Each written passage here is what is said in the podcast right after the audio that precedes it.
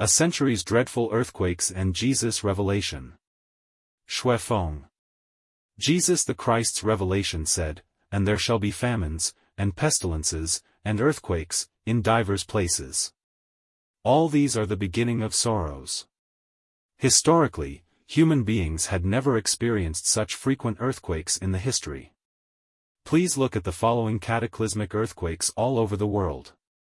On December 28, 1908, the earthquake in Messina, Italy took more than 80,000 lives. On December 16, 1920, about 200,000 people were killed in the earthquake in Haiyuan, China. On September 1, 1923, in Japan, it was estimated that about 143,000 deaths in the Great Kanto earthquake, on October 5, 1948, in Turkmenistan, the Ashgabat earthquake took 110,000 lives. On May 31, 1970, the earthquake in Ancash, Peru killed about 70,000 people and 800,000 became homeless. In 1976, the death toll in the Great Tangshan earthquake in China was about 250,000. On December 26, 2004, Indian Ocean earthquake triggered a series of devastating tsunamis and 227,898 people were killed according to official announcement.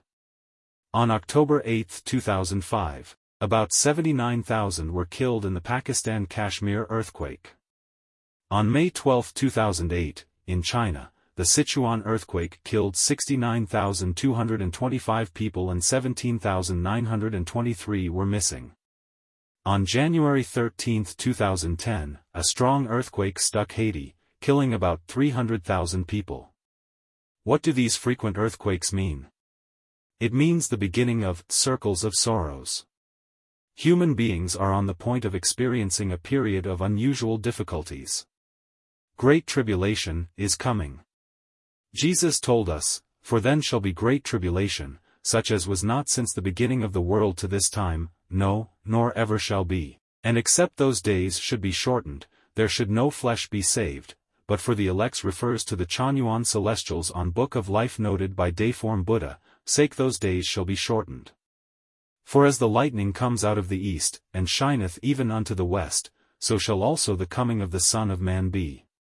Immediately after the tribulation of those days shall the sun be darkened, and the moon shall not give her light, and the stars shall fall from heaven, and the powers of the heavens shall be shaken. And he shall send his angels with a great sound of a trumpet, and they shall gather together his elect, refers to the Chanyuan celestials on Book of Life noted by Deiform Buddha, from the four winds, from one end of heaven to the other the Life-Chanyuan era will start then.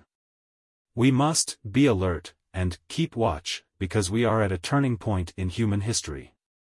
Believe it or not, it's up to you. January 19, 2010